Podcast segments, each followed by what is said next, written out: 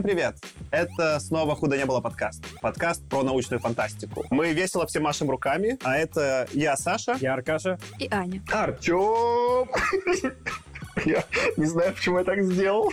Потому что я махал руками, как рэпер, и подумал, что будет прикольно, если скажу «Артем!» Как хорошо, что мы это не снимаем, да? А ты, Анна, ты сказала, что ты Анна. Да, но хип-хоп звезда меня немножко перекрыла. Так что всем привет. Я Аня.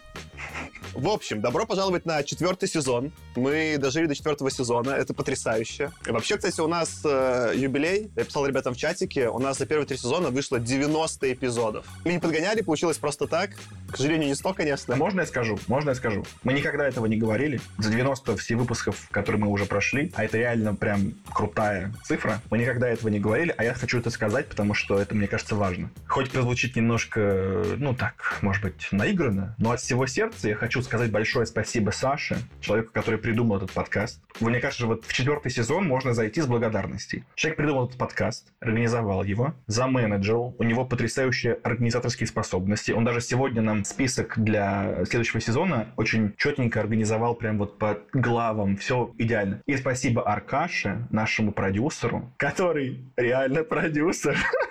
Ну, кто знает, тот поймет отсылку порно. Вот, Просто, ребята, мне просто очень нравится, что у нас такая тема есть. Хотел сказать вам спасибо. О, И теперь слезинка должна. И можно саундтрек из Титаника, пожалуйста, мне вот на задний фон. Из клиники такое туру-ту-ту-ту-ту-ту.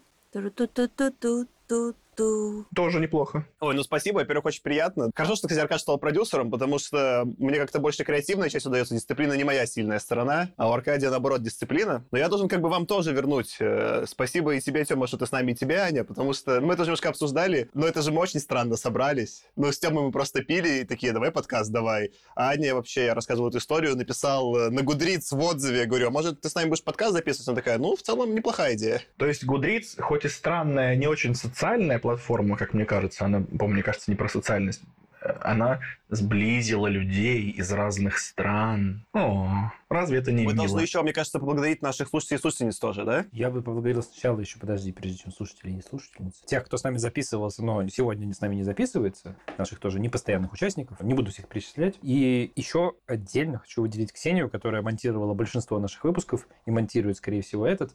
Ксения, спасибо тебе. А Про Ксению у меня еще будет отдельный, запомните, но про Ксению будет еще у меня по ходу выпуска упоминание. Да-да-да. Я даже знаю, о чем ты говоришь. Всем, я думаю, кто прочитал список на следующий сезон, Как мы, как мы Поняли, о интригу создали эпизода, чтобы его точно дослушали. Ну да, тогда и нужно финальное. Спасибо слушателям и слушательницам. Ну и что и в чатик нам пишете, и что в целом слушаете, это прикольно. Конечно, потрясающе, что нас слушает уже больше двух миллионов человек.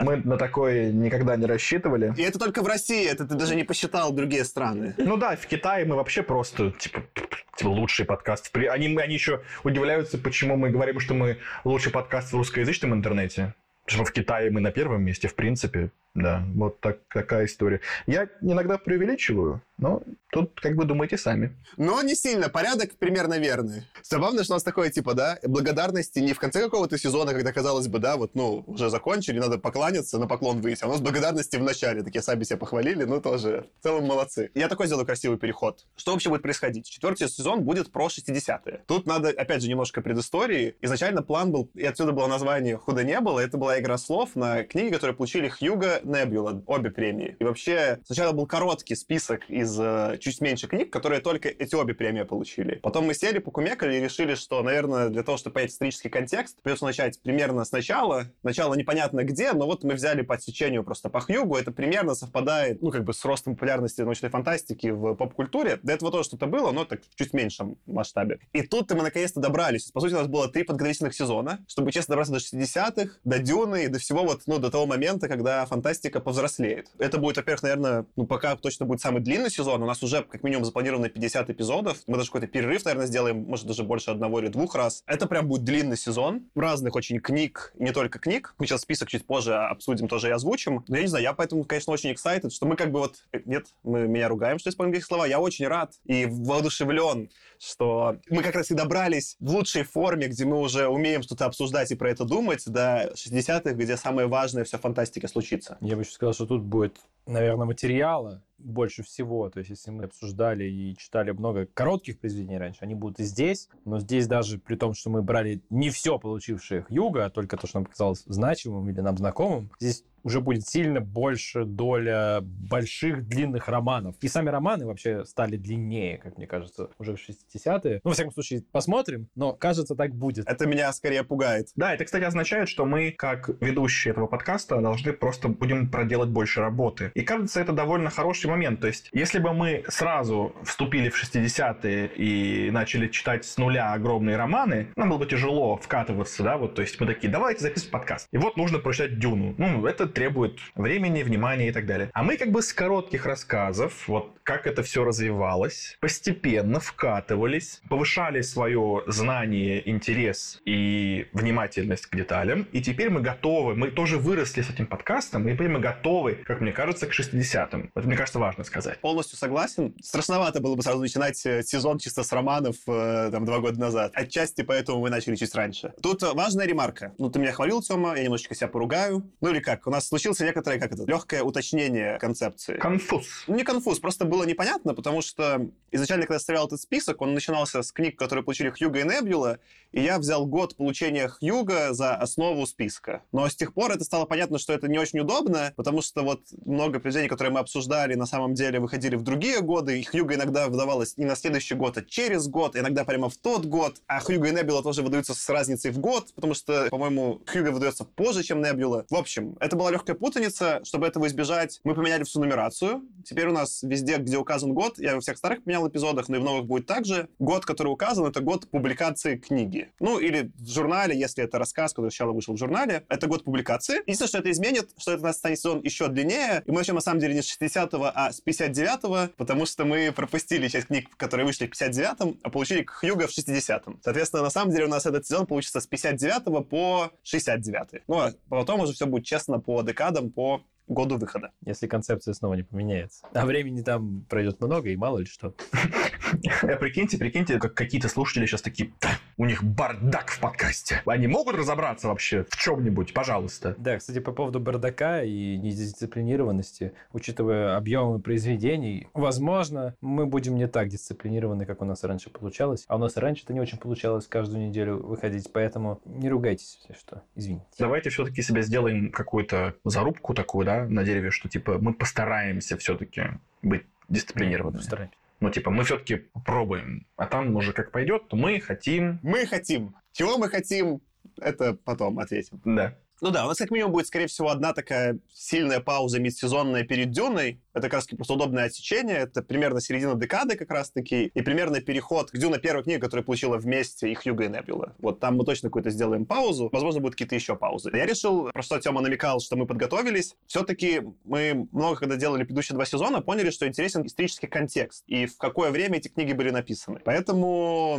мы с ребятами немножко записи договорились, и все выбрали свои какие-то любимые события из 60-х, чтобы как-то оформить про вообще декада про что, что в мире в этот момент происходило. Кто хочет начать про 60-е? У меня получилось такой немножечко внушительный список, но его можно на три категории сформулировать. Первое — это огромная эпоха космических первых шагов, которые случились. Это и Гагарин, и Терешкова. Жаль, конечно, что с Госдумой так получилось. И Луна, и спутники, и зонды, которые добирались до Марса и до Венеры. И это все типа вот в 10 лет произошло. Потрясающе. Это такое зарождение телевизионной научной фантастики, когда выходили как минимум два знаковых сериала. Это «Доктор Кто», который начал появляться, и «Стартрек», который впервые вышел на телевидении. Сейчас Аня вообще просто соберет комбо. Она просто сейчас все просто скажет, все классно. И мы потом такие типа, ну да, да, да, покиваем, да, все правда. Мои примеры она пока не озвучила. Мои она озвучила на процентов 50. Может быть, моя третья категория будет? Ну давай. И третья категория — это медицина, потому что появились гормональные контрацептивы, которые освободили женщин от необходимости рожать и помогли им взять под контроль собственную жизнь, что я считаю очень важно. Я ждал, у меня было отмечено, ну, я выписал себе про контрацептивы, я не знал, что они в 60-е появились, но оно подходит. Плюс там же была сексуальная революция, все дела примерно в это же время. Я такой, отметит ли это Аня?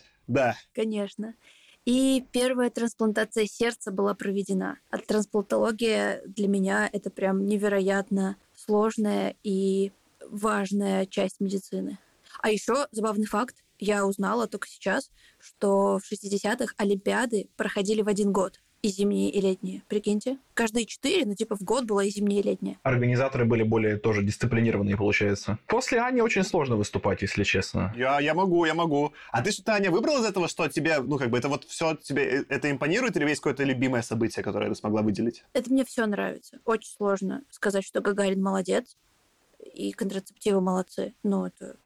Очень несложно сказать, что Гагарин молодец. Это как раз-таки очень легко сказать, что Гагарин молодец. Гагарин молодец. Ну, я в целом офигел. Я посмотрел просто по 60-е, я как-то не понимал, то есть, э, сколько именно для меня значимых э, событий. Вот все, что ты озвучила, это важно и для фантастики в рамках нашего подкаста, и там и для технологий. Ну, в общем, похоже, это была какая-то просто технологически очень крутая декада, когда вот отгремела война, когда все было плохо, да, как-то в 50-е просто все восстанавливали, а похоже, в 60-е все взлетело, что, возможно, для той же войны там изобретали. И технологически это была какая-то просто невероятная декада. Я поэтому, наверное, продолжу. У меня просто больше я про технологии выписывал, потому что мне были технологии ближе. Я себе следующее выписал. Во-первых, э, в 60-е, я прям даже год записал, сейчас найду. В 67-м сделали первый калькулятор переносной. А калькулятор — это очень круто и очень важно, потому что у меня до сих пор хранится. Я могу, в принципе, даже сейчас вам принести, показать. Я когда в детстве участвовал в олимпиадах по физике, у меня был калькулятор Casio, потому что он такой был программируемый, на нем можно было считать квадратичное отклонение. Это нужно было для того, чтобы когда эксперимент эксперименты ставишь, посчитать погрешности. И у меня до сих пор есть калькулятор, я его починил, поменял батареечку, все работает, и я на нем иногда во время работы что-нибудь считаю не на телефоне, а на калькуляторе, на такой винтажной технологии, прям на том, на котором я Олимпиады решал в детстве. Это, безусловно, важный факт, просто потому что мы наконец-то перестанем читать во всех книгах про логарифмические линейки. Как же они меня достали?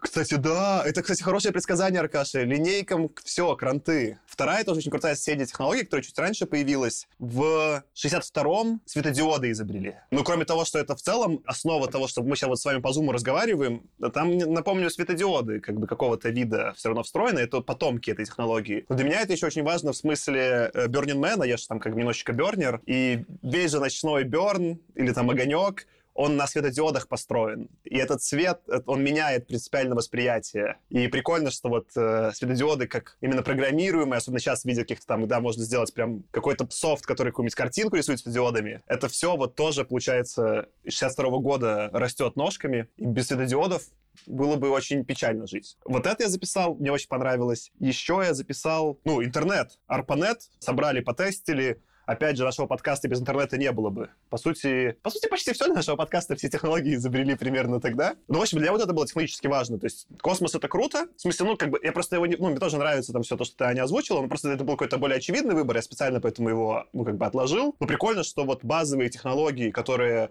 сейчас неотъемлемая часть жизни, и вообще, ну, без них сложно представить, до 60-х их не было. И мне, сейчас понравилось твое наблюдение, что, возможно, мы увидим, что вот этот принципиальный технологический переход, где мы перестанем чувствовать такой такое уже огромное расстояние между нами и авторами. Вне технологии я выбрал один ивент, чтобы к тебе, Аня, сделать легкую отсылку. Ну, не к тебе конкретно, но, мне кажется, к понятному тебе контексту. JFK убили же, Кеннеди убили в что там, в 63-м, а убил его Ли Харви Освальд. Ну, мы не будем верить в теории заговора, давайте решим, что реально Ли Харви Освальд убил. А важный факт, ну, я родился в Минске, Беларуси, где, я думаю, и Анна родилась. А Ли Харви Освальд в какой-то момент, то, что он был то ли коммунистом, то ли что-то, он жил в Минске. Я даже видел дом, в котором он жил. Около площади Победы. Да, он собирал телевизоры «Горизонт» белорусские. И я даже сделал очень плохую шутку, когда я выступал со стендапом в Лондоне, что ему так не понравилось э, в Беларуси, что он решил после этого пристрелить Кеннеди. Ужасная шутка, но извините. Но он перепутал немножко страну президента, но Ладно. К этому событию у Кинга есть отличный роман 11.22.63, который помогает запомнить дату убийства Кеннеди, 22 ноября, и показывает классную альтернативную историю. Но если как бы убрать мое иронизирование в сторону, то я посмотрел, очень много убийств было, в том числе в Америке, в Тедукаду, да. Сейчас там какие-то события, не знаю, там политические в жизни, там, Беларуси и России меня порой шокируют, но так-то сравнить с тем, что было даже там вот столько времени назад в Америке, там кого-то просто пристрелить, какую-то очень публично известную фигуру, было вообще на раз-два. Я не очень понимаю контекст, контекст, это что, потому что полиция ничем не занималась, и так было просто. У меня, к сожалению, нет никакого исторического знания. Почему такое вообще было возможно? Вроде сейчас как-то помягче стало, по крайней мере, с каким-то важным... Как... Не хочется говорить, сейчас, конечно, в Америке шутинги просто обычных людей, что тупо ужасно, да, но как-то хоть известных людей перестали убивать, но не знаю, ну удивительно, там, короче, очень много людей погибло, ничего не знаю про это, посмотрим, будет отражено это в книгах, мне было интересно. Но любимое, любимое я вообще очень легко выбрал. Кстати, может быть, хватает гипотезы, что я выбрал любимым? Я надеюсь, что это не то, что выбрал я. Может быть, это там, где Дженнис Джоплин тусила? Не, круто. Я специально про психоделики часть убрал. Кто-нибудь вас, может, расскажет, не знаю. Я специально часть этого вычеркнул. Нет, в 62 году было подписано заявление в порте Гурон. И тут нужно прочитать, э, соответственно, некую цитату из одного из моих любимых фильмов. «Расскажи мне о себе, Джеффри», спрашивает Мод Лебовский. И Джеффри отвечает. Ну, тут мало чего рассказывать. Я был одним из авторов заявления Порт Гурон. Первоначального заявления Порт Гурон а не компромиссного второго варианта. Это стат из Большого Лебовски, и оказывается... И реально нашел статью, реально статья указано, что это вот одно из упоминаний в поп-культуре. Заявление Порт Гурон, как будто одним из авторов был э, чувак. Окей. Слушай, Саша, интересно, конечно, ты рассказываешь, но, честно говоря, я некоторую часть не понял. Ты говорил про какие-то диоды, ну, просто мне кажется, что мы все понимаем, что то, куда мы смотрим сейчас, экраны мониторов, они, в принципе, созданы из того же вещества, из которого создана вода в чаше Галадриэль или омута памяти Дамблдора, да?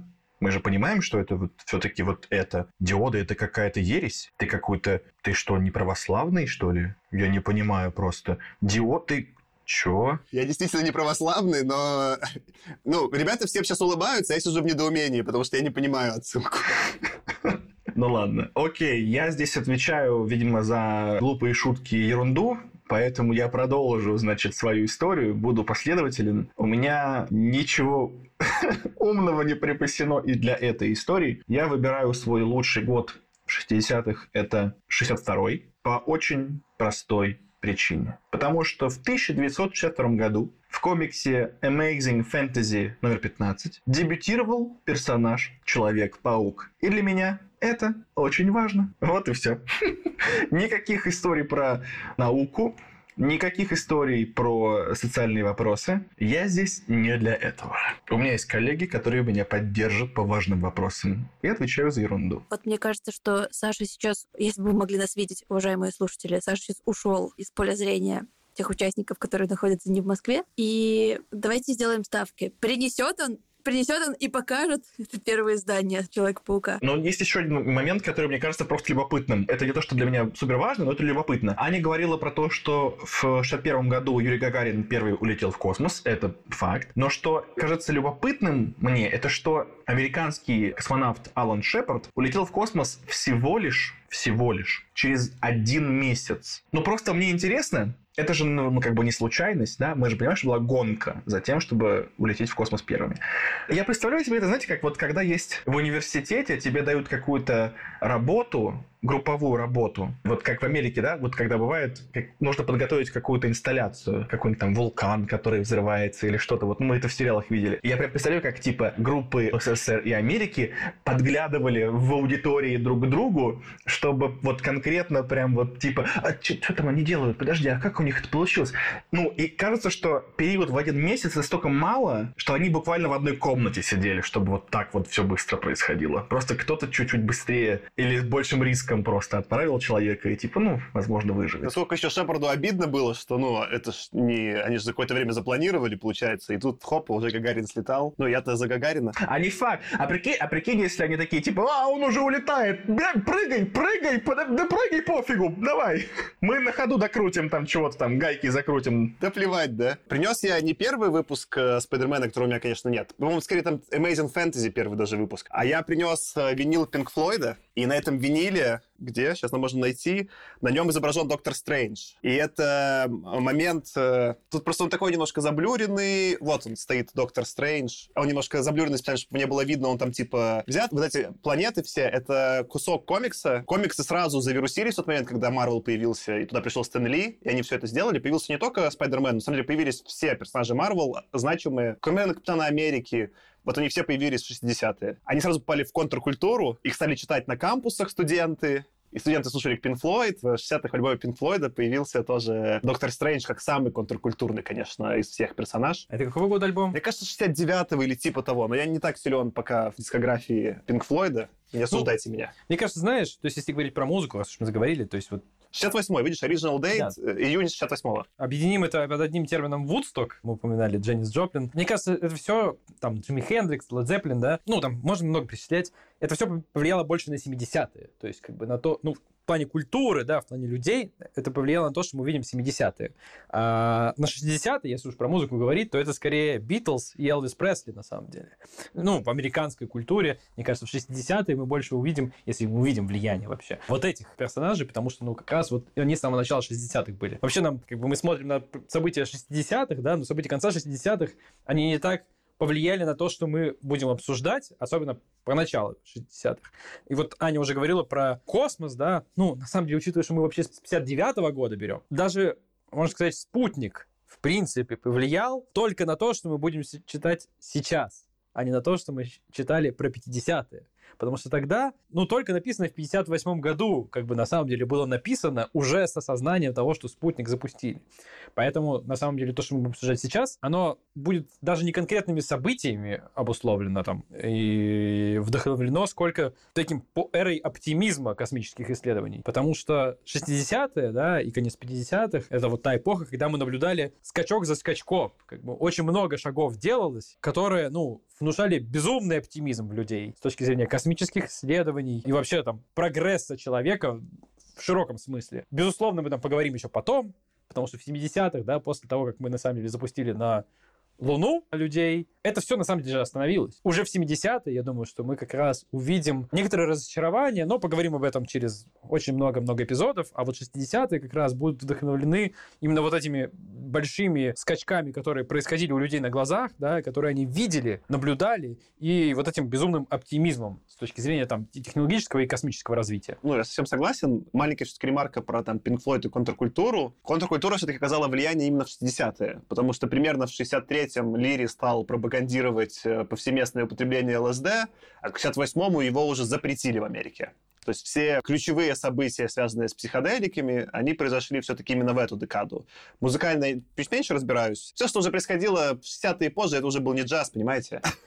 Вот, но прикольно, что именно как бы контркультура зацепила действительно этот период, а про музыку ты прав, что это скорее рок-н-ролл, Битлз, вот это все. Еще хотел сказать из того, что вы не упомянули. Ну, ты сказал про убийство Кеннеди. В целом, Карибский кризис, мне кажется, нужно упомянуть, потому что на людей это влияло очень сильно. То есть вся эта холодная война, она всегда у людей была где-то рядом, да, все эти истории, когда школьникам в американской школе показывают диафильмы про то, как надо прятаться от ядерного взрыва, да, вот это вот Fallout, короче, вот, вот именно культура культуры, которая Fallout, внутри Fallout царит, это 60-е как раз. Поэтому боязнь бомбы большой царь бомбы, которая вообще там пол Америки взорвет, условно, ну или наоборот, пол СССР, неважно. То есть прям вот это вот безумие, да, которое Карибский кризис в том числе породил. Ну, потом, конечно, там уже во второй половине 60-х будет, наоборот, такая разрядочка, но сами 60-е, я думаю, что будут этим во многом вдохновлены. Ну и еще, если говорить про вот такую не очень приятную часть истории, я думаю, там, да, убийство Кеннеди, которое, ты сказал, в культурном, мне кажется, смысле очень сильно повлияло на Америку, во-первых. Ну,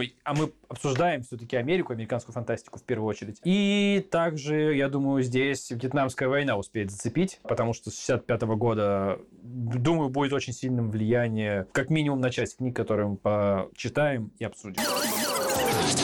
Худо не было. А раз Таркаша просто начал такую общую подводку про ожидания, давайте немножко, ну, мне кажется, свои озвучил. А какие у вас в целом, ребята, что от книг ждете? Давным-давно, три сезона назад, когда я только с вами познакомилась и думала там, о, какие же можно с вами обсуждать книжечки, я очень хотела обсудить Дика, потому что Филипп Кей Дик в то время мне очень нравился, я прочитала несколько его романов, и «Человек в высоком замке» у меня был прям номер один о чем я хочу поговорить. И вот... Ань, Ань, Ань, в этом подкасте мы называем его Филипп Кадык. Я понимаю, что ты присоединилась не с самого начала, но просто канон, пожалуйста, уважай. Угу. Спасибо большое, э, Артем, за подсказку, за исправление. И вот, наконец-таки, настал этот момент, когда в этом сезоне мы обсудим и овец, и андроидов, и альтернативную историю. Когда я смотрела на список, я понимала, что там огромное количество значимых произведений для мировой фантастики. Я наконец-таки подступлюсь к Урсуле Ле Гуин, чего я очень жду. К сожалению, я до сих пор еще не дошла до самых знаменитых произведений Хайнлайна, при том, что я прочитала какие-то его другие. И вот, наконец-таки, будет формат «надо», прочитаю. Урсулу Лигуин я специально в списке поставил этот э, эмодзи девочки возле автора. Наконец-то, девочка. Прикольно, прикольно. Я, наверное, как немножко там это попробую развить. Вот мои, скорее, ожидания, они связаны про то, что ты говорил, Аркаша, про то, что немножко говорила Аня. Какая-то очень мультику... Ну, плохое слово мультикультурная, но какая-то была очень разнообразная декада, да? Какая-то очень противоречивая даже в некотором смысле. С одной стороны, какая-то жуткая война во Вьетнаме и боязнь бомбы, а с другой стороны, какие-то безумные психоделичные тусовщики в Калифорнии, и как-то они все вместе собрались в одну декаду, и какая-то еще поп-культура просто в Америке зародилась, и комиксы, ну, в смысле, в целом культурный какой-то ренессанс. Все, что мы читали до этого, фантастика все еще была точно гетто, в смысле, что даже контркультурные книги, с которых там мы ругались, э, самый контркультурный был Бестер, и то он вполне в общей конве происходящего. А как Таня хорошо заметила, в этом сезоне, вот уж я думаю, там какой-нибудь у нас будет Дик, у нас будет Лем, и будут просто американцы. И даже эти три, не знаю, взять Хайнена, Лема и Дика — это разные вселенные, хотя их объединяет как будто жанр фантастики, но разнообразие, я надеюсь, увеличится. Именно интеллектуальное разнообразие. Культурного мы еще вряд ли дождемся, но интеллектуального дождемся, и это прям вот мое ожидание. А я вот догоню тебя тем, что я частично уже говорил на самом деле на финале сезона про комиксы. Я жду, что наконец появится больше спорных тем и меньше вот какой-то такой сахарной фантастики про великое будущее человечества и больше таких мыслей о так ли все хорошо и так ли все прекрасно. Вот надеюсь, мы больше рассуждений увидим на спорные и неоднозначные темы, нежели чем было в 50-х. С другой стороны, сам сказал, что декада-то при этом очень оптимистичная. Странно было, если бы чуваки начали такие пессимистично рассуждать, как все плохо и что не получится, когда вот реально прям все получается. Ну, сам правильно сказал, она оптимистичная в плане технического прогресса и освоения космоса. Однако при этом люди сидели и думали, как прятаться под партой от взрыва ядерной бомбы. Как раз вот этот вот несоответствие, да, вполне возможно, что, ну, все-таки подтолкнуло и культурное это произведение, да, в том числе книги, которые мы будем читать, к тому, чтобы быть не такими однообразными и похожими, и внести какую-то такую долю безумия, может быть, такого, но полезного. Я тут плюсанусь Каркаша. Я тоже думаю, что после того, как авторы в 40-х, 50-х немножко уже пофилософствовали, в смысле повыдумывали какие-то истории просто из ничего, ну, там, как условно говоря, прилетит какой-то там ящичек из будущего, и ты будешь доктором, а потом ты кого-нибудь убьешь, ой-ой-ой-ой. Я не знаю, это настоящий ли термин или нет, но когда вот какие-то творческие люди придумывают, предположим, шутки, да, вот э, в юморе, да, придумывают шутки, то есть некий первый слой, как в луковице, первый слой юмора, когда ты самое банальное, самое предсказуемое. И это нужно отбросить для того, чтобы второй слой, уже более продуманный, прошел и в яблочко ударил. Вот я ожидаю от 60-х, что авторы сделают некоторую работу, ну, как бы аналитическую над тем, что писали они сами и писали другие авторы. И такие, так, ну, понятно, хорошо, мы уже пофантазировали, давай это в какую-то плоскость уже реальную вложим, чтобы конфликты, которые нам показываются, были более для нас значимые. То есть вот социальный уровень конфликтов как мне кажется, должен повыситься. Это вот мое ожидание. И, как правильно Аркаша сказал, повысится и в том числе сложность, что не будет такого вот очевидно правильного ответа. Типа, вот я попал в космос, и когда какой-то краб на меня бежит, а потом еще какие-то там люди, значит, захватили мой корабль. Ну, я что-то там сделаю, чтобы краб их атаковал. И мне наплевать на то, что произошло. Ну и все, я в корабль запрыгнул и летел. Что-то будет более как история про вагонетку, что вот, ну непонятно, как правильно ответить. Вот, вот какая-то, вот уже начнется вот это, что будет непонятно, как правильно ответить. Я от этого сезона, от авторов больше всего, конечно же, ожидаю, ну, смысле, не ожидаю, в смысле, я очень-очень хочу почитать и вернуться к Станиславу Лему. Я читал только «Солярис» и считаю, что он был хорош на тот момент, когда я его читал. Я хочу вернуться к нему. Я очень хочу прочитать Урсулу Легвин, просто потому что никогда ее не читал, но это, очевидно, важнейший автор, авторка в мировой фантастике. Я, естественно, очень хочу вернуться к Стругацким с «Обитаемым островом». Очень мне интересно почитать Булычева, потому что Булычева, как мне кажется, я никогда не читал, что странно, потому что у меня тоже было детство. Вы не поверите. Да, и тем не менее Булычева я не читал. И я хочу я хочу немножко кайфануть от Хайнлайна. Вот это мое такое guilty pleasure, да, вот это вот удовольствие, которое ты получаешь, хотя, бы типа, не надо бы. Хайнлайн я хочу просто такой, типа, давай, дед, трави, давай. Это я прям очень хочу. Я тебе советую, прям я тебе советую, вот то, что через что сейчас сам возьми прям Juveniles, вот все, что вот это раннее, его прям, может быть, Это не guilty pleasure, это, просто хорошие книжки. Они приземленные, простенькие, зачастую там совсем читаешь, блин, ну это явно для подростков книжка. Ну и ладно, все равно хорошо. Я очень рекомендую почитать даже не то, что мы Хайнлайна будем обсуждать. Здесь уже будет поинтереснее, на самом деле, книги, и поинтереснее, что обсуждать из того, что мы в этот сезон добавляем. То, что было до этого, да, то, что мы, ну, ни до чего мы не дошли. Очень советую тебе почитать. Прям я сейчас в процессе, мне очень-очень нравится. Я уже говорил, мне кажется, да? Да. В общем, не буду повторяться, но советую. Что, повторяйся, читайте онлайна. Прикольно, ты как бы, Тёма, два вопроса совместил, и ты, наверное, первый из нас ответил, именно какие ты книги ждешь больше всего. Давайте, наверное, пока мы, тоже, мы список все-таки отложим, мы в конце озвучим, а пока что ждем, я, наверное, продолжу. Я долго думал, ну, там реально много просто крутых авторов, много всего, и в целом, если так брать более то я с тобой, Тема, во всем согласен. Я полностью пропустил вообще там, что Лема, что Булычева, я пропустил русскую фантастику совсем целиком. Интересно погрузиться. И Филиппа Кадивка, на самом деле, Аня тоже не читал. Поэтому тоже супер интересно погрузиться. Но я выделил одну книгу, которую моя, как бы, в том числе из-за названия и из-за сеттинга, мне кажется, вот возлагаю на нее огромные надежды. И это, просто не хочу соврать с переводом, по-моему, называется «Кантата для Лейбовица». А, она называется «Страсти по Лейбовицу». «A Canticle for Лейбовица». Есть либо «Кантата по Лейбовицу», либо «Страсти по Лейбовицу». Уолтера Миллера младшего. Она какая-то, во-первых, как я понимаю, с религиозными коннотациями. И это ситуация, где чувак написал одну книгу и то ли умер, то ли перестал писать. И все остальные, почти кого мы читаем, это вот авторы, которые творили очень долго, а это вот как бы одна книга у него. Она вот, вот только такая и есть. И почему-то меня очень зацепило и по названию, и по историческому контексту. Вот почему-то ее жду больше всего. А это тот Лейбовец, который тоже был фантаст? Специальное описание сюжета вообще не читал на Википедии, чтобы не спойлерить. Ну вот, интрига уже есть на целый сезон. Так, а, Анна, раз ты э, начала, так а какую ты книжечку больше всего ждешь? Во-первых, я жду «Чужака в чужой стране», которую я хочу наконец-таки до нее дойти. Я жду возможности перечитать «Солярис», и что-нибудь еще у Лема. И жду возможности перечитать Ванигута «Колыбель для кошки», которая мне очень нравилась в тот момент подросткового возраста, когда я впервые ее прочитала. Бойню номер пять я сразу не осилила. Может быть, сейчас получится. И перечитать Филиппа Кейдика. Бойню номер пять я пытался искать ее на белорусском издали. Там какая-то доставка конских денег стоит в Россию. А я, кстати, сейчас вспомнил, что вот я читал «Солярис», и это все, что я читал из Лема, и я помню, что вот когда я его читал, это было, ну, я был подростком, это была первая книга, когда я но поскольку я любил в основном фэнтези в то время, то обычно мои эмоции были такие, я был такой одухотворенный, что вот мы сейчас пойдем и победим зло. И красиво пойдем, к тому же, скорее всего. А Лема я когда я читал, у меня мурашки пробегали по коже, я прям, мне было, ну, не то, что даже страшно, мне было, ну, не знаю. Неуютно? Неуютно это прям слабо. Страшно слишком сильно, не знаю, что-то посередине. Я думаю, вот какой... Тревожно. Тревожно, очень сильно. Какой мастер? Вот мне интересно, получу ли я, перечитывая в этом году такие же ощущения. Мне кажется, должен получить. Так что да, я тоже жду очень сильно Лема. Прикольно. Аркадий, добьешь? Да нет, я нового к вам сильно ничего не добавлю. Того, что, наверное, будет интересно, на самом деле. Я тут не ожидал, не ожидал, что мы будем обсуждать, но все-таки будем.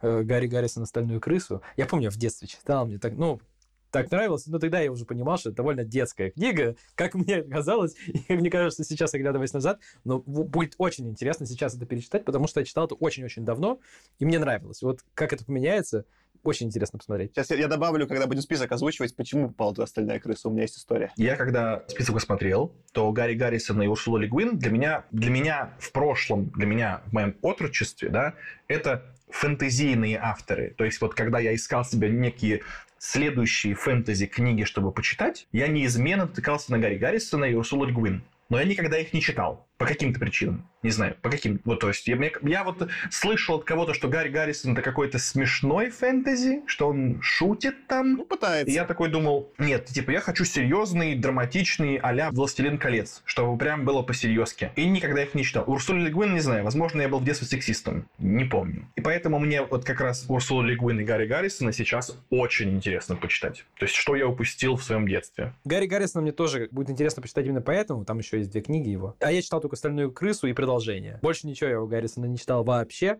Поэтому очень интересно будет просто наконец познакомиться с ним по-настоящему. Вонагату будет интересно пообсуждать. Я думаю, что я про него думаю и про его книги позже скажу, когда мы это будем обсуждать. Но пообсуждать точно будет интересно. Безусловно, Хайнлайна жду. Тоже очень интересно поговорить про все, что там происходит с ним. Лема, вот интересно, Блиша. Блиша. Будут две книги Блиша. Мы частично про них уже даже упоминали, когда обсуждали прошлые работы Блиша. Прям боюсь разочароваться. Вот даже, наверное, так скажу. Но Есть, очень есть, надеюсь, есть, что есть нет. большой шанс разочароваться, мне кажется. А давай тогда, наверное, я озвучу весь целиком список, если будут какие-то еще мысли про куски, озвучим. Из-за того, что список большой, я немножко щитерил. Ну, или, кстати, может, для слушателей это будет и удобно. Я разбил от более короткой формы к более длинной. По факту мы будем читать, на самом деле, все в перемешку по датам. Там есть несколько категорий, начинается все... Слушайте и слушательницы, вы можете поэтому выбрать, исходя из названия, сколько у вас есть времени, что вы хотите прочитать до. Я надеюсь, что все-таки большинство людей... Мы не хотим никакое чувство вины создавать, но мы рекомендуем прочитать до прослушивания, а не наоборот. Читать книжки хорошо. Ссылочка на список в описании эпизода где-то лежит. Попробуйте найти. Я должен был обязательно это туда приложить. Но если честно, я к тому же хочу создать некоторое чувство вины. Почему-то мне кажется, что ну надо, ну, типа, ну почитайте уже, ну это все-таки великая фантастика, ну подготовьтесь к выпуску следующему. Не такая большая работа. Мы же, мы же готовимся. Я что-то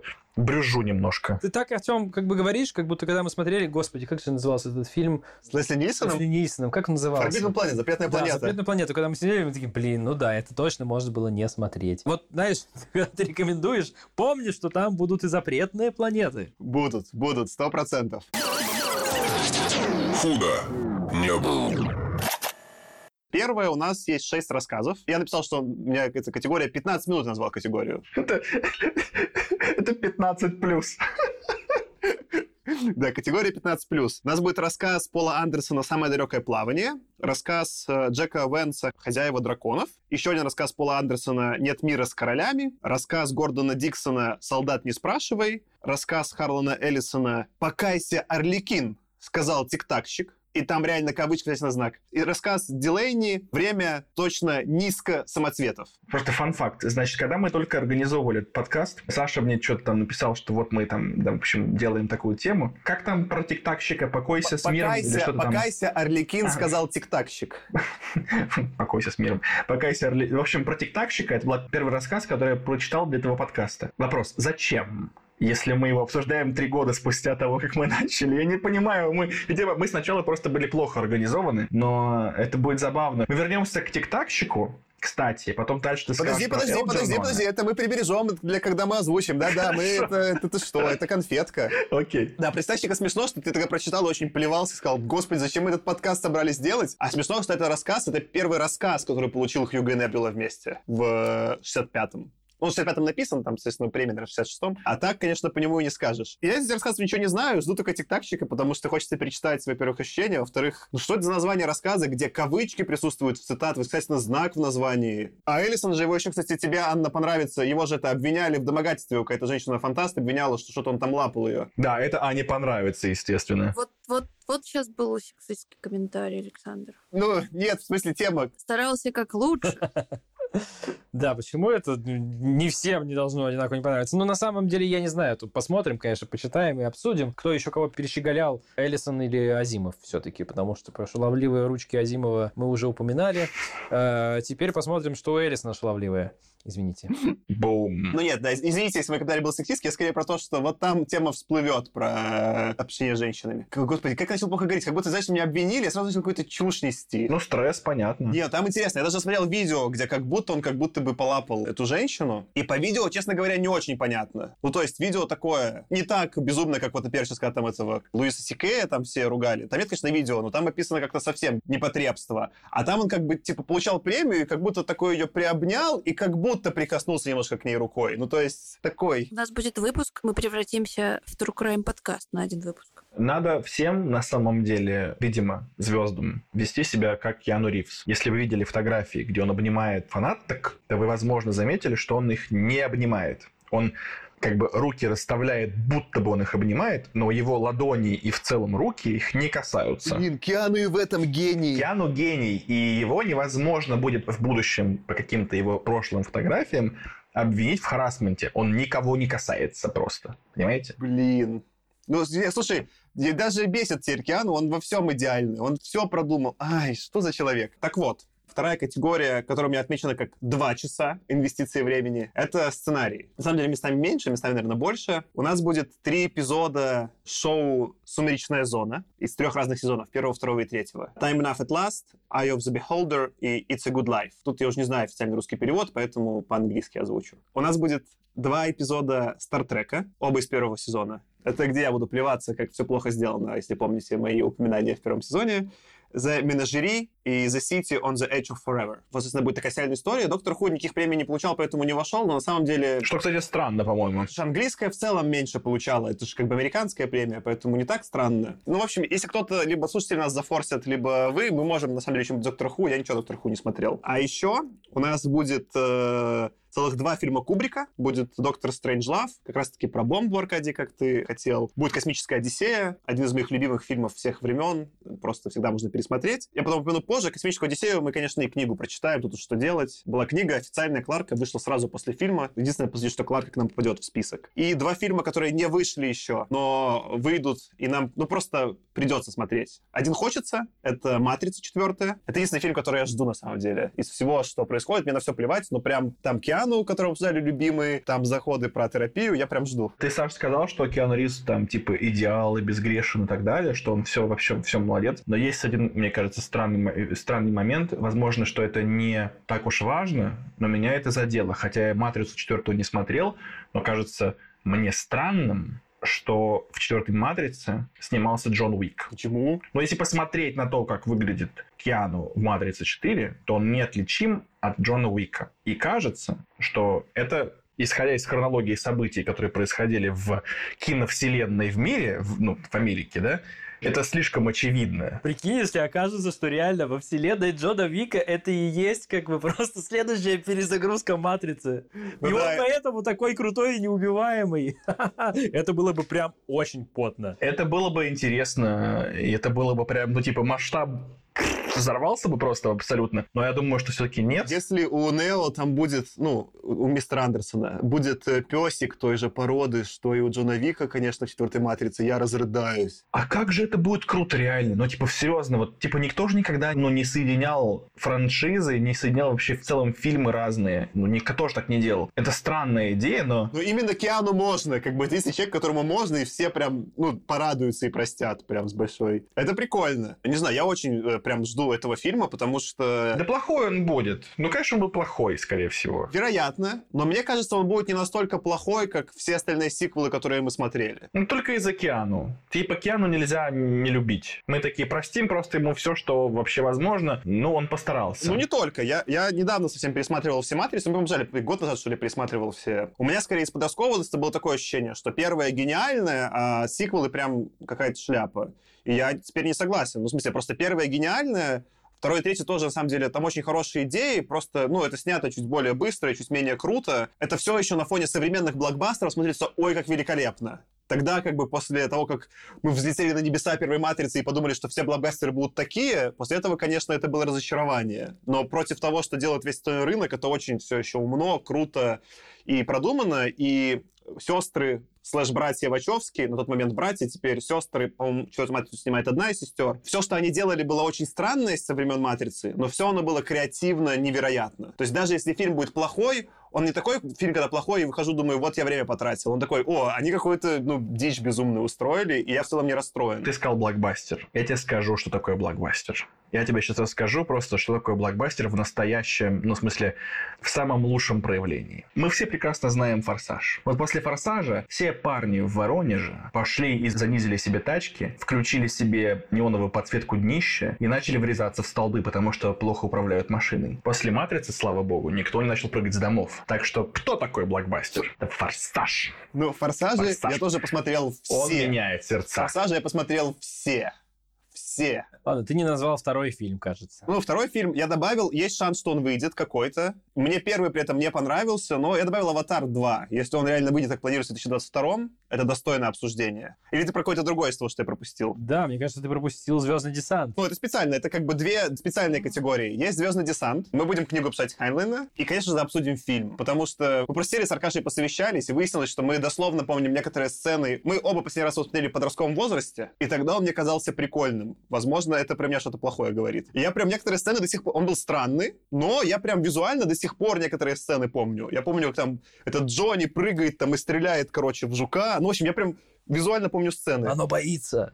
Оно боится. Даже когда я читал книгу, ну, потому что уже прочитал книгу для Звездного десайна, будем книгу обсуждать. Сначала книгу обсудим, потом фильм. Будет два отдельных эпизода, разрывных, можете любой из них пос- послушать, который вам, ну, про что хотите. Или оба даже лучше мы рекомендуем. Я не мог, ну, Дюбуа я прям представлял, как э, в фильме. Я читал книгу, все остальные персонажи были как персонажи, а Дюбуа прям такой сразу из фильма появился, и такой продолжал.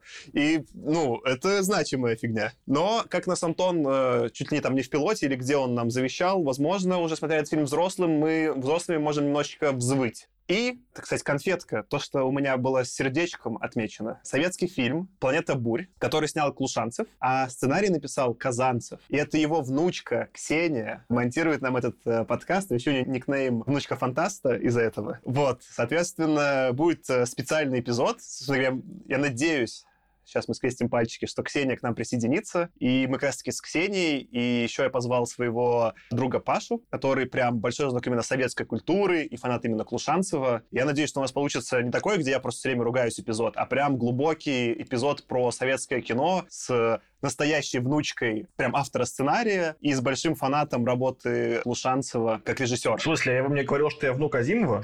Следующая категория, которую отметил как 3-5 часов, но на самом деле не знаю, потому что есть два более мелких жанра, новелла и новелетта. Я не очень понимаю, сколько там, сколько там, сколько можно посмотреть на страничке, сколько в них слов, но я, конечно, когда смотрю на список слов, на количество слов я не очень понимаю, это много или мало. Я предположил 3-5 часов, реально, наверное, 2 5 более реалистично. Не знаю. Ну, что-то такое. Короче, за вечерок 2 читается. 4 не так много. Снова Джек Венс, у которого был рассказ с э, новеллой «Последний замок». Энн Маккафри «Поиск Вейра». Это, кстати, вторая женщина у нас, э, Аня, авторка в этом сезоне. Фриц Ляйбер или Лейбер «Побросаю-ка я кости». Лейбер, напомню, у нас был в предыдущем, э, ну, в позапрошлом сезоне про станцию космическую с э, чуваками, которые путешествуют по эпохам. Который, на самом деле, пьесу писал. Да, да. И Роберт Сильверберг «Ночные крылья». У меня тут никаких ожиданий нет, просто вот такие ребята. Ознакомимся. Что-то хотите про них добавить? Тишина. И теперь самое огромное... Это мы только 21 строчку прошли. То есть оставшиеся 29 из 50 — это полноценные романы. То есть мы прочитаем 29 романов за сезон. Я хочу отметить, что не только мы прочитаем, но и вы прочитаете. Вы прочитаете эти романы. Мои слова заряжены на успех, на богатство и на удачу. Поэтому, когда вы их слышите, вы всему верите и читаете вместе с нами эти романы. И нужно, короче, сделать, Тем, слышишь, когда будем последний эпизод выпускать, сделать не paywall, что не платить нужно, а тест. Нужно ответить на вопросы про книги из этого сезона. И если ответы правильные, тогда можно послушать. Да. Так вот, книги. Есть несколько авторов, которые попали по три раза к нам в список. Это такие прям стахановцы. Мастодонты, я бы сказал. Там они мастодонты и стахановцы, все про них это верно. У Хайнена, собственно говоря, три романа «Звездный десант», «Чужак в чужой стране» и «Луна суровая хозяйка». Я думаю, тут, наверное, можно оказывать немножко обсудить. Это я не просто упоминал «Чужак в чужой стране». Это книга, которая меня сильнее всего пугает. В смысле, что я помню, я читал ее подростком, и даже тогда она показалась мне немножко какой-то странной. Я боюсь, что вот когда буду читать ее взрослым, прям может подгореть. И вот из всего этого списка это прям для меня самое пугающее почему-то. Но вы, короче, добавляйте, если у вас есть какие-то мысли про авторов. Второй у нас стахановец с тремя книгами — это Курт Вонегут. У него будут «Сирены Титана», «Колыбель для кошки» и «Бонни номер пять» или «Крестовый поход детей». Вонегута, кстати, я вообще не читал никогда. То есть я его впервые вот буду читать с вами сейчас. Это для меня странное упущение. Я только знаю, что он делал очень классное видео, где он рассказывал про... Есть видео, лекция, где он про типы сюжетов рассказывает, очень смешно описывает в виде графиков, как устроены разные книги. Дальше Гарри Гаррисон, веселый автор, не претендующий ни на что важное. Ну, есть там «Стальная крыса», которую упомянул э, Аркаша. Есть фантастическая сага. Я не читал английское название, она вообще по-английски называется не так. Она какой-то там типа Technicolor Time Machine. Ни одно слово не, не похоже... Ну, в английском названии в русском нет ни одного слова пересекающегося. И третья книга, которую я взял, ну, я добавил две, а третью, извините, я просто добавил за название. Книга называется по-английски Death World, а по-русски Мир смерти. И я подумал, что чисто за это крутое название я это прочитаю. Это звучит, знаешь, как что? Это как звучит как, типа, название банды байкеров, как вот «Ангелы ада» или там вот что-то такое. Ну, согласен. История про Гарри Гаррисона, что я тоже в детстве его не читал, потому что мне казалось, какой-то он слишком попсовый, ну, как-то не шло. И у меня был одноклассник, тоже в Олимпиадах участвовал, и он именно фанател с Гарри Гаррисона, и он мне все три года, что я с ним учился, рассказывал, что нужно прочитать «Стальную крысу». И я так и не прочитал. Поэтому теперь, в 33 года, спустя, сколько там, 15 или там 20 лет, я все-таки выполню, вдруг мой одноклассник, Я прочитаю. А ты напишешь ему? Ты напишешь ему там У меня что-нибудь? даже нет нигде его, в смысле, прям, ну, я с ним уч- в смысле, это, у меня даже нет его нигде в соцсетях, в друзьях. Я не уверен, что... А прикинь, как странно бы было, если бы там спустя кучу лет, там 10 плюс лет, э, какой-то чувак написал бы тебе, я прочитал «Стальную крысу». Мне понравилось. Спасибо. Что? Это был бы самый странный кон- как бы, разговор во ВКонтакте. Ну, знаешь, мне кажется, я в этот момент себя уже точно бы дедом почувствовал. М. Слушай, я думаю, что вот Death World еще название такое, ну, короче, что-то типа 7D кинотеатра, когда ты хочешь казаться круче, чем ты есть на самом деле. Ну, что-то такое, знаешь, типа, как будто вот э, перемонтаж э, Ко- Кормака или как там его, который в том числе, кстати, Планету Буль перемонтировал, или там кто-то его друзья какие-то его перемонтировали. Дальше, опять, автор Стахановец с тремя книгами — это Лем, с Солярисом, Кибериадой и Глазом Господа. Все круто. Ничего невозможно сказать. Я думаю, еще расскажу подробнее, но у меня у Лема как бы странная история того, что читал. Я читал далеко не одну книгу, но из этого читал только Солярис. Будет интересно как раз, ну, немножко в другую сторону его почитать. Я у Лема вообще ничего не читал. А я еще «Солярис» смотрел фильм Уточни, американский или Тарковского? Тарковского, и фильм проиграл книги, на мой взгляд. Это просто на будущее затравка. Я точно пересмотрю фильм и перечитаю книгу, естественно, и потом нам будет интересно сравнить. Ну, там, мне кажется, знаешь, э, тоже мы еще обсудим подробнее, но, на мой взгляд, Тарковский все-таки снял какое-то такое рассуждение на тему, а не экранизацию Лема все-таки. А американский фильм, так это вообще, ну, то есть, это, это экранизация фильма Тарковского, пе- переэкранизация, ремейк Тарковского, а, а- а не попытка снять, как бы, экранизацию Лема. Я специально Солярис фильм не добавлял к нам в список. Я посмотрел, я сейчас Тарковского, и опять же, я вот э, за этот год исправился, посмотрел Тарковского. Мне просто кажется, Солярис у него самый, один из самых слабых его фильмов. У нас в какой-то момент, когда мы доберемся, по-моему, 70-80 будет Сталкер. Мне кажется, это куда более интересная и работа Тарковского, и связана, опять же, с русским э, первоисточником, более даже русским, чем, чем Лем с э, Стругацкими. И это как бы, мне кажется, если мы обсуждаем, лучше брать прям топовую работу автора. И мои предпочтения, в общем, даже, по-моему, консенсус, что Сталкер-то у Тарковского поинтереснее. Ну, «Зеркало-зеркало» к нам, конечно, не попадет. Саш, ну ты же не специально Лема называешь русским. Мне казалось, что он какой-то постсоветский автор, нет? Какой-то там условный Восточная Европа. Он поляк, А ну вот. поэтому вся Польша, вся Польша выключит наш э, подкаст после этого эпизода и прекратит его слушать. Ну, слава богу, Новая Зеландия, Ирландия, Германия и так далее, которые у нас тоже в топе, насколько мы знаем. Ну, Саша, Ну, ну, плюс плюс-минус. что он сам из Речи Посполитой, поэтому как бы он своих путает, как бы тоже очень часто у него может быть такое оправдание, разве что. Но Саша русский просто на 3 с плюсом, поэтому он не очень понимает, что он говорит. Не, мое оправдание такое, что в момент, когда он писал, он был, ну, как бы, как я понимаю, мое представление в советском контексте в каком-то виде. Современного автора, как его зовут, который Ведьмака пишет, он, конечно, уже стопроцентно польский автор. Но я, на самом деле, не разбираюсь. Справедливости ради, все, что я читаю, советское, я читаю с вами. Ничего не читал, даже Стругацких. Ну, советское на русском, а Лем писал по-польски. А, прикольно. Ну вот, я не знал. Как видите, образуйте меня. Ну и про отношение Лема вообще к Советскому Союзу, думаю, мы тоже еще поговорим, но уже на соответствующем выпуске подкаста. О, прикольно. Видите, я вообще ничего про Лема не знал. У меня было какое-то ощущение, что он прям просто в каноне советских авторов. А я не прав, оказывается, В абсолютно. этом году ему исполняется сто лет, и это прям большое-большое событие. О, Ну и в русскоязычном мире, и в польскоязычном мире. У нас даже сейчас во время осеннего салона это наше такое большое художественное событие года, где молодые белорусские художники выставляются. Целый зал отведен под плакаты, посвященные празднованию столетия Лема. Я понимаю, что был польским э, писателем, но поскольку я никакого отношения к Союзу не имею, мне все равно кажется, что он типа наш. Ну, в смысле, мне, ну, он для меня все равно близок. Мне интересно, если такое... Ой, нет, не хочу. Нет, не хочу какой-то политический вопрос задавать, потому что это все ни к чему. Ну, в эпизоде про Лема нам придется их обсудить. В смысле, там, э, видимо, в какой-то момент политика вторгнется в наш подкаст. Ну, пускай будет на Леме. Годится. Возможно, но, но, но точно не сейчас. Сейчас у нас легкая интерлюдия между третьим и четвертым сезоном. Политика вторгнется, как Советский Союз в Польшу. О, майк Это дроп, круто. майк Поехали к дроп. следующему. Это, это хороший э, майк-дроп. Ну и последний автор с тремя книгами, который у нас э, отвечает за психодел, это Филипп Кей Дик, или Филипп Кадык, как э, будет настаивать э, Артем. С тремя книгами «Человек в высоком замке», «Мечтают ли андроиды об электроовцах?» Кстати, тоже кни- название с вопросом в названии, он к этому, к э, Харлану Эллисону приближается.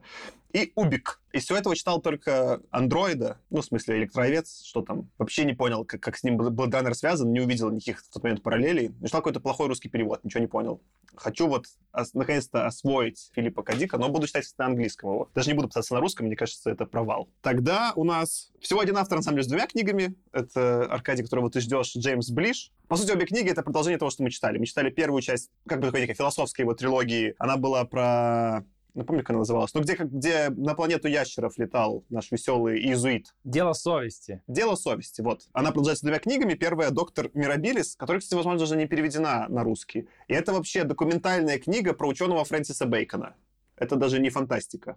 Но она входит в этот цикл. А потом есть третья часть, которая называется «Черная Пасха», где прям какой-то уже религиозный угар, и это прям фантастика. И я просто, ну, что за серия вообще? Ты начинаешь с какого-то, с каких-то ящеров, с какого-то рассказа, потом пишешь художественный, в смысле, по сути, как этот научпоп, как это биографию, пишешь биографию Фрэнсиса Бейкона, ну или Бекона, не знаю, как, там, как правильно это русская транслитерация, а потом снова пишешь какую-то дичь про дьявола. Это, конечно, только ближ, ну, только блишу под силу, очень, ну, жду, конечно, разочарования, Аркадий, как и ты, но это будет веселое разочарование. И, наконец, э, несколько авторов, которые по одной книге к нам войдут, это, я уже упоминал, Уолтер Миллер «Страсти по Лейбовицу», это Клиффорд Саймак с «Пересадочной станцией», Кир Булычев с «Девочкой, с которой ничего не случится», Роджер Делязный с «Князем света», Артур Кларк, который упоминал, с «Космической Одиссеей», Стругацкий с «Обитаемым островом» и Майкл Крайтон с «Штаммом Андромеда». С Крайтона добавил я, простите, но, как я понимаю, он там повлиял на парк юрского периода, на все остальное, и скорее просто для попсы важен.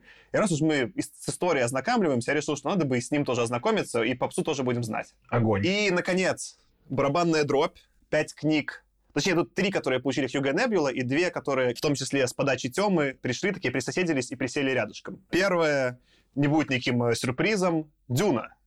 Мы наконец-то прочитаем Дюну Фрэнка Герберта. Наконец-то, как будто бы мы никто ее не читали. Я читал, я буду перечитывать, да. И тут такие рядом заходят вежливые, присоседиваются Мессия Дюны и Дети Дюны. В общем, Подождите, вот «Мессия и дети» — это внутри первой трилогии или это уже за пределами трилогии? это первая трилогия, которую ты прочитал. А, то есть я все это читал, получается? Ха, удо- удобно. Поэтому я и говорю, что это ты отчасти их принес. Можно было бы, конечно, только первую книгу обсудить, но, как я понимаю, сам-то Герберт читал концовкой официальную «Мессия Дюны», которая более, как я предполагаю, депрессивная. И ее все равно Вильнев собирается экранизировать. А дальше, понимаю, «Дети Дюны» тоже взаимосвязанные Потом после первых трех они немножечко уже совсем отлетают в космос. Это мы потом почитаем, когда до них доберемся по годам. Но здесь уж, ну, книга как бы культовая. Давайте прочитаем все три. Это, конечно, будет тяжелые три недели, где нужно будет по роману неделю читать. Это прям, вот эта неделя будет, муа, я предвкушаю. Потом, собственно говоря, я немножко сейчас собьюсь с порядка, чтобы на вкусненькое оставить. Урсула Легуин с левой рукой тьмы. Что я могу сказать?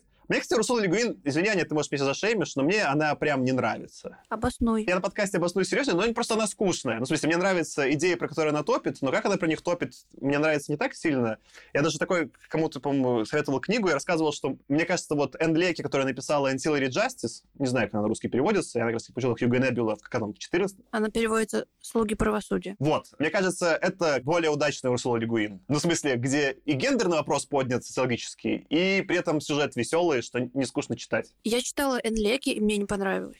Но мы это обсудим еще очень не скоро. Да, это, конечно, про Эндеки очень хочется тоже обсудить, но это же сколько еще лет ждать. Вот. Я Эндеки не читал, но я не знаю, Условий Льгуин мне прям... Я читал «Левую руку тьмы» и «Dispossessed», как, как она же? Обездоленные. Обездоленные. Но она у нас это, тоже- это, это в следующей Она позже, да? она в 70-е у нас войдет. Да, Да, да, да. Я ее я на самом деле не дочитал, но не потому, что мне было скучно, а потому что у меня Kindle где-то в поездке сломался. И я таки думал, что я его починю, а потом понял, что там калькулятор сдох. И, короче, как-то вот я на середине забросил, забросил, и я все хочу, наконец, сесть дочитать. Но чем больше времени проходит, тем больше, понимаешь, надо придется сначала читать. Но мне было интересно. Я не знаю, почему тебе кажется скучной. Мне кажется, это вполне на уровне с многим из того, что мы читали. То есть, ну, тоже основание Азимова, но Азимов пишет скучнее, чем Лигуин, как мне кажется. Потому что, не знаю, в той же левой, левой руке тьмы какого-то экшена прям такого, да, ну, не было. Но мне было очень интересно сюжетом следить. Но я еще, может быть, сам виноват. Я вот, э, ну, у меня как это, Урсула Легуин и Дюна, это были книги такие, которые я вот читал прям... У меня было чувство вины, что я их не прочитал. И я их, по-моему, в 17 или 18 году за две недели прочитал подряд. Дюну и Левую руку тьмы. И, конечно, после Дюны мне тяжелее заходила Левая рука тьмы. Ну, в том числе потому, что, ну, Дюна прям вот в ней весело. Ну, безумно как-то, да. А на контрасте куда более такая, скорее, документального плана э, «Левая рука тьмы». Ну, в общем, прикольно. Короче, на самом деле, если я так совсем буду перечитаю и буду выть, то я и не приду записываться. Вот, оставлю там Аню, кого-нибудь вас, чтобы обсуждали люди, которым нравится. Я в целом сторонник, что прикольно, когда обсуждают те, кому зашло, а не те, кому не зашло. Но если только это не какой-нибудь очень смешной «Запретная планета», где смешно поугарать. Вот, и, наконец, у меня сердечком отмечено то, чего я прям совсем жду. Это Дэниел Кис «Цветы для Элджернона. И у меня прям отмечено сердечком. И тут типа история, надо же пояснить, что...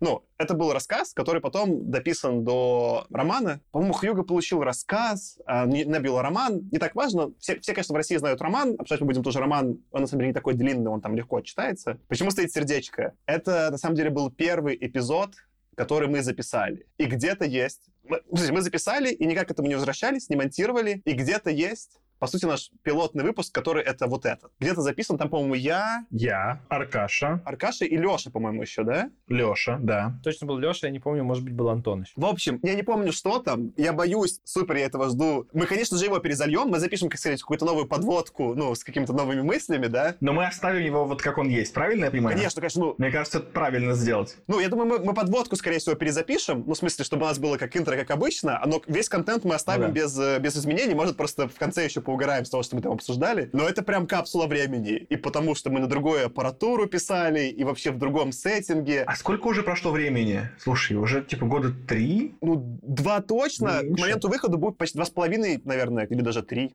Офигеть, офигеть. Мне кажется, мы там такие будем волнующиеся юнцы. Ну, это прям капсула времени. И вот это, честно говоря, из всего сезона я этого, ну, просто веселье ради жду, потому что это что-то странное. Что-то, что мы записали три года назад, два года назад. Ну, три года к моменту выхода. Так, ну все, на этом список заканчивается. Мы его приложим к эпизоду, как ты сказал, Аркадий. Не знаю, подумаем. Может быть, так вот в разбивке по жанрам, может быть, в разбивке по времени. Это мы решим чуть позже. Фух. Слушай, даже читать список долго.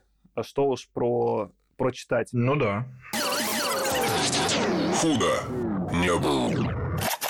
Можно я скажу? Я вот знаешь, что хотел сказать? Я хотел сказать, что, во-первых, значит, я бы еще раз хотел поблагодарить меня что, какое-то сегодня такое настроение поблагодарить, да, я всех благодарю. Ну и, пожалуйста, поблагодарить еще раз всех наших слушателей на всех наших платформах, тех, кто подписался на нас, всех тех, кто, э, напомню, 1400, что-то там я сказал, эх, господи, все равно врал. Тех людей, которые нам прислали истории про то, как вы нас слушаете. Если вы по каким-то причинам еще не написали нам ваш адрес, пожалуйста, напишите, мы хотим вам отправить наши подарки. И Почему-то мне захотелось спросить в рамках подкаста, а не в чате, но просто если вдруг у вас есть какие-то идеи, мнения, пожелания к нашему подкасту на будущее, вы нам их тоже напишите. Потому что мы как бы живой организм. Ну и что, что у нас 90 выпусков уже произошло. Мы не считаем себя такими же мастодонтами, как Азимов, Хайнлайн и Кларк мы как бы готовы меняться. У меня есть продолжение с этим связанное. Не, я в целом, типа, кстати, благодарен вам и этому подкасту, что, ну, короче, прикольно получилось. Я точно стал лучше человеком из-за него. Ты знаешь что? Ты стал лучше говорить. Это сто процентов. Ты стал медленнее, членораздельнее говорить. Ну, мы все, но ты точно. Еще стал русские слова более в тему использовать, а не только англицизмы. У меня сейчас новая работа, где я по-английски с вами разговариваю, поэтому, возможно, англицизмы вернутся. Это я сразу прошу прощения. Но если про веселую часть, мне подкаст вернул, во-первых, любовь к чтению. Как-то по мере того, как я взрослел, и была работа, и все меньше времени читать, я там больше переключился на какие-то сериалы, фильмы. Но по факту у меня от сериалов и фильмов как-то мало чего-то в душе остается. А вот все-таки от прочитанных книг что-то остается. Не, не могу объяснить почему, но вот какое-то есть ощущение, что что-то важное произошло. Такое у меня часто еще бывает с видеоиграми. Но там-то понятно почему. Там я как бы потому что сам что-то сделал, да. А тут вроде просто прочитал, а ощущение осталось, и это очень очень прикольно и очень приятно. И как будто еще какая-то постепенно закрывается вот этот проект, чувство вины исчезает. Как бы раньше я такой заявлял, что люблю научную фантастику, но я как будто что-то там кусочно читал, и я не понимал, все ли. А теперь у меня прям про 40 50 есть стойкое ощущение, что я нормально разбираюсь, что там 40 50 происходило. Ну, понятно, что там бесконечный пласт, это можно всегда разбираться больше, но общая канва имеется. И вот сейчас она появится про 60-е, меня это как-то невероятно вдохновляет, что, ну, как бы, я, я до того, как помру, все-таки прочитаю все 60-е, разберусь, что там было, и вот, вот, вот почему-то это очень приятно. Как будто вот, вот, вот тасочку закроешь, и вот она прям классно закроется. Знаете, чего я жду? У меня в конце прошлого года Гудрец дает статистику по твоим книгам, прочитанным по оценкам, которые ты поставила. У меня там было, наверное, среднее два с половиной. Я такая, господи, почему я такое говно читаю? И я очень надеюсь, что в конце этого сезона я, во-первых, поставлю себе хорошую годовую цель по прочитанным книгам, а во-вторых, я подниму свою среднюю оценочку, потому что все будет хорошее. Скрещиваю пальцы вот прям на двух руках. Надеюсь на 3,75. Вот это, конечно, амбициозно замахнулась своим, своим скепсисом. На три, на три, давай в три целиться. нет, На 3,5. мы просто знаем, что Аня любит плохие детективы. Если плохие детективы убрать из уравнения, оставить только Хьюго Небюла, то 3,75 в целом реалистично. Я в это верю. Аркаш, скажи что-нибудь. Чего ты ждешь? Да я даже не знаю, что добавить еще к тому, что вы уже сказали. Я жду, что мы все успеем, и уложимся и будем дисциплинированными мальчиками и девочками. О, ну все, господи, бу-бу-бу, бу-бу-бу. Подожди, под- Окей. подожди, Артем, то есть ты на слушателя говорил, да вы читайте, иначе чувство вины. А когда Аркадий включил такую же телегу, ты такой бу-бу-бу, да? Нет, просто э, у меня была реклама, а Аркаша какой-то ау- аутотренинг провел себе. Он даже ничего нового не сказал. Я-то, я-то пытался какое-то сообщение донести, а он просто... прос- Я вообще думаю, что у нас сегодняшний выпуск это некий психотерапевтический сеанс. Мы друг другу сказали спасибо, мы сказали ожидания. С нас вот сегодня можно просто, ну вот, пример брать. Мы вот прям молодцы. Полностью согласен. И психотерапия нужна, когда смотришь, что 29 романов, нужно собраться и двинуться вперед. Я думаю, на том, что мы молодцы, можно закончить. Отличное место, подходящее. С вами сегодня был я, Саша. Аркаша? Артем! Или как я там говорил? И Аня. Худо не было подкаст. Слушайте, читайте книги. Всем пока. Пока. Пока-пока.